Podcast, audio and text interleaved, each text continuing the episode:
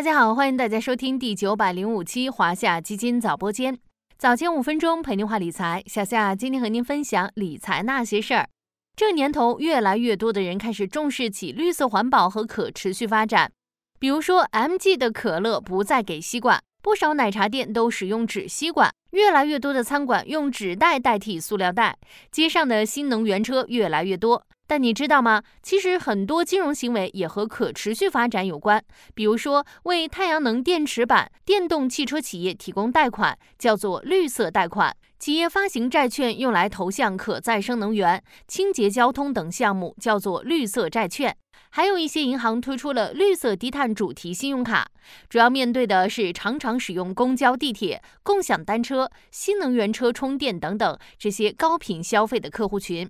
而所有这些绿色环保的金融行为都有一个共同的名字——可持续金融。伴随着世界投资者周的到来，中国证监会将在十月二十三日到二十七日，围绕投资者风险应对能力和可持续金融两大主题，开展二零二三年世界投资者周活动。咱们今天就带大家一起来聊聊和可持续金融相关的话题。咱们刚聊了一些可持续金融的例子，不过要说明的是，目前全球对于可持续金融还没有形成一个统一的界定。关于可持续金融的定义，主要分为两种。第一种理解是把环境、社会和治理，也就是咱们耳熟能详的 ESG 概念纳入决策和投资。比如，国际货币基金组织就把可持续金融定义为将环境、社会和治理原则纳入商业决策、经济发展和投资战略。还有一种理解，则是把可持续金融和可持续发展概念、可持续发展目标联系起来，认为这是一种可以支持可持续发展目标的实现，帮助经济社会实现可持续发展的金融手段和体系。比如，二十国集团认为，可持续金融可以广义的理解为有助于实现强大、可持续、平衡和包容的融资以及相关制度和市场安排，通过直接和间接方式支持国际可持续发展目标框架。所以，我们通常认为，可持续金融既可以理解成是把 ESG 因素纳入商业或投资决策的任何形式的金融服务，又可以理解为支持联合国可持续发展目标、帮助经济社会实现可持续发展的金融手段和体系。在覆盖范畴上，可持续金融不仅包括大家比较熟悉的绿色金融范畴，还涉及消除贫困、性别平等、公共卫生、健康教育等活动，是一个比较大的经济学概念。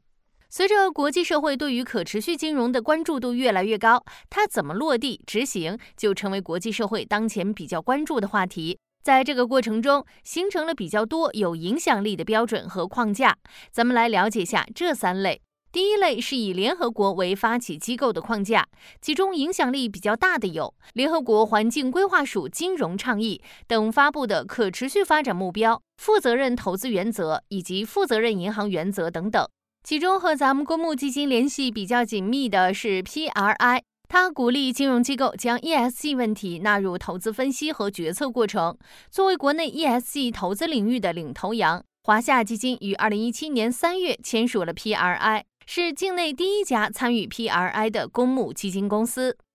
第二类是政府间组织发起的框架，比较具有代表性的是 G20，在推动可持续发展方面发挥着关键作用。二零一六年，时任 G20 主席国的中国首倡成立 G20 绿色金融研究小组。自这一年开始，G20 几乎每年都会发布可持续金融报告，并在二零二一年推出 G20 可持续金融路线图。这份路线图确定支持国际可持续发展准则理事会，在气候相关财务信息披露工作组披露建议的基础上，制定一套基线标准，指导企业开展可持续相关信息披露。可持续金融的发展方向和实现路径进一步清晰。第三类是第三方机构和企业发起的框架，比如气候债券倡议组织发起的气候债券标准，国际资本市场协会制定的绿色债券原则，以及花旗集团、荷兰银行、巴克莱银行、西德意志银行等联合发起的赤道原则。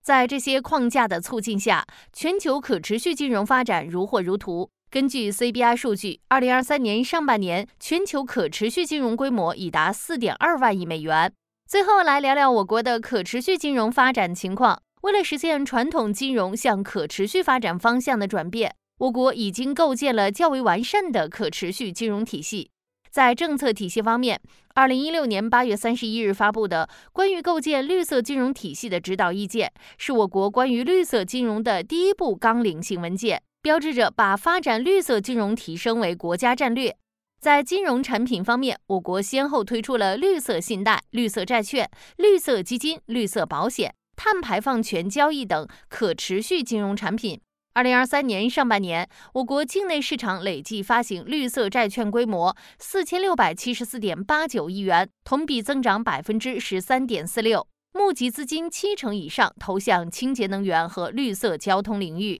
另外，在配套政策方面，为支持可持续金融市场发展，我国在产品目录、发行指引、信息披露、评价与激励机制方面，均出台了相应的配套措施，对企业可持续发展信息披露的重视程度也在不断提高。如果你之前也购买了 ESG 主题的基金或绿色债券相关产品，那么你的投资行为也在促进着可持续金融的发展哦。好了，今天的华夏基金早播间到这里就要结束了，感谢您的收听，我们下期再见。